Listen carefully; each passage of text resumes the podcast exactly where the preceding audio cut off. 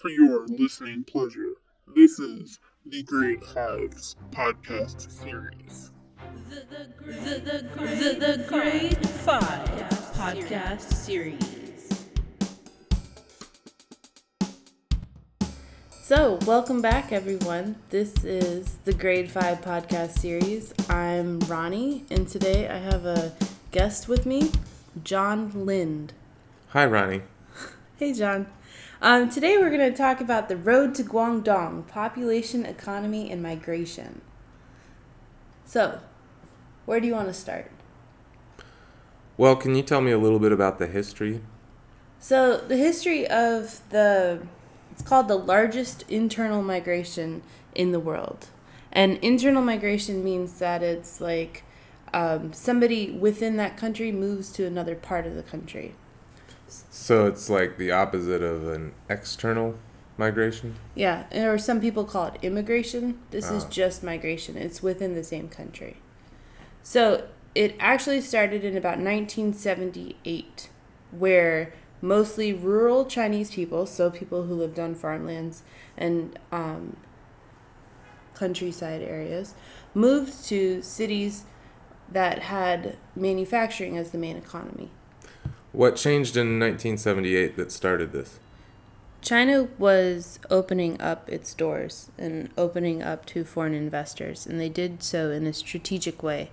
What they did is they created these special economic zones and created um, economic reforms and policies that created tax incentives that allowed for foreign investors to come in, and they started opening up factories and creating all of these job opportunities uh, for Chinese citizens. And three out of the four first of these special economic zones was in the Guangdong province, one of them being Shenzhen, Shantou, and Zhuhai, um, and another one, Xiamen, in the Fujian province. And they were so successful that in 1984 they created 14 more along the coast. Why did they create uh, so many of them in Guangdong province? Something else to know about the Guangdong province is that it's in the southeast of China and it's a tropical and subtropical climate. So it produces food year round. There's a lot of rice crops, there's a lot of fruits and vegetables, and with all of the waterways and rivers for the shipping, there's also a big fishing, uh, farming community here. So it can support such a growing population with its food production. Also, probably don't have to worry about winter, like snow. Exactly, right? So factories and things can stay open all year round. You know, to answer some of those questions about the changes in the Guangdong province, we would like to introduce you to uh, Mr. Feng. He is one of our community members' parents, and he came in and answered some of the questions. You know, he's been here for about 40 years. Um, kind of grew up in this area and you know he's really seen the change from 20 years ago 30 years ago until now and um, let's listen to one of the little interesting facts he had to say 就一条街，骑个单车呢，嗯， 可以说整个东莞的街呢，骑个单车呢，可以说二十分钟。 one of the things that he's talking about right now is that 它的面积 in before 1980s dongguan was actually an extension of huizhou it wasn't its own major city major metropolis um, before 1980s it took about 20 minutes to go around to go around the entire city of dongguan on a bicycle not a car a bicycle but now i mean it takes almost two to three hours in a car if traffic is okay. Uh, one of the other things he talks about is the local people that have lived here their entire life now have to use a GPS to navigate around the city streets. It's mind boggling. He can't imagine how much this city has changed in these, and it's only 30 years, 26 years from 1980 until today. It's crazy.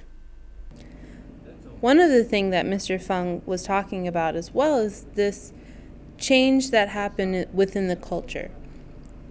You have all of these migrants from many different regions, provinces in China moving to the Guangdong province, and they bring their own culture, they bring their history, they bring their traditions, and that's you know one part of it. This other part is that there's this big economy boom. I mean china's producing all kinds of products and you know new things. And combine that together and it's it's a big explosion of different lifestyles and lifestyle changes. And one of the things he talked about was before before 1980s you know um, he gave a generalization of the Dongguan people liked had simple lifestyles. You know, they had mm, five major luxury items that included a bicycle, a watch, a fan. You know, very simple, um, very traditional things.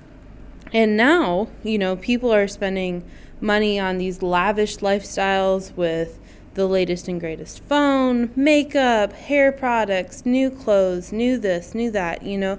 And the the bike isn't one of the luxury items, you know, it's a car and it's not just the you know, really cheap, easy to get car, it's the more expensive, it's the prettier, it's the faster, it's the better, you know.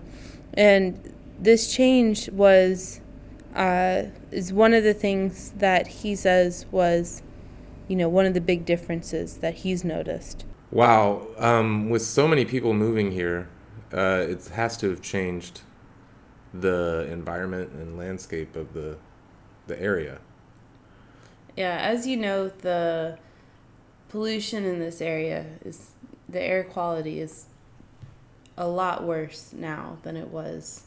And while China is trying to make reforms right now to kind of counteract the effects, there has been a lot of damage. Air pollution, ocean pollution with so many ports and so many ships, there's just it's it's really not good for the environment. Um, what what kind of changes have there been with working conditions for people? Well, that's also um, there are a lot of changes happening with that because of the migration and people moving from other districts, there's been an issue with residency permits. And mm. when people move here, they can't automatically they're they're not automatically eligible for um, proper housing, education, healthcare because their residency is in another uh, province. Hmm. So when people move here, there's a lot of issues with migrants, and if migrants um, come here and they have families, having their children have access to healthcare, education, that's really one of the big issues with this whole migration. And also the working conditions of the factories, because a lot of foreign investors have come here because it's cheaper labor.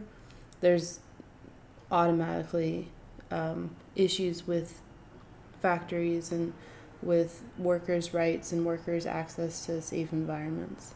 So those are some of the big impacts and some of the issues that China is having to deal with. That all sounds very complicated. What what kind of things are in store for the future of Guangdong?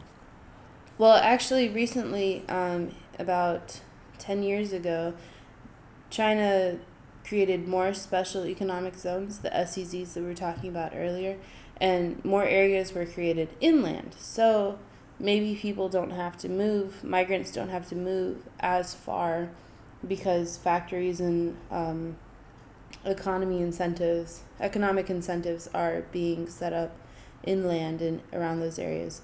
But again, with the environmental and the social impacts of those, we're not really sure.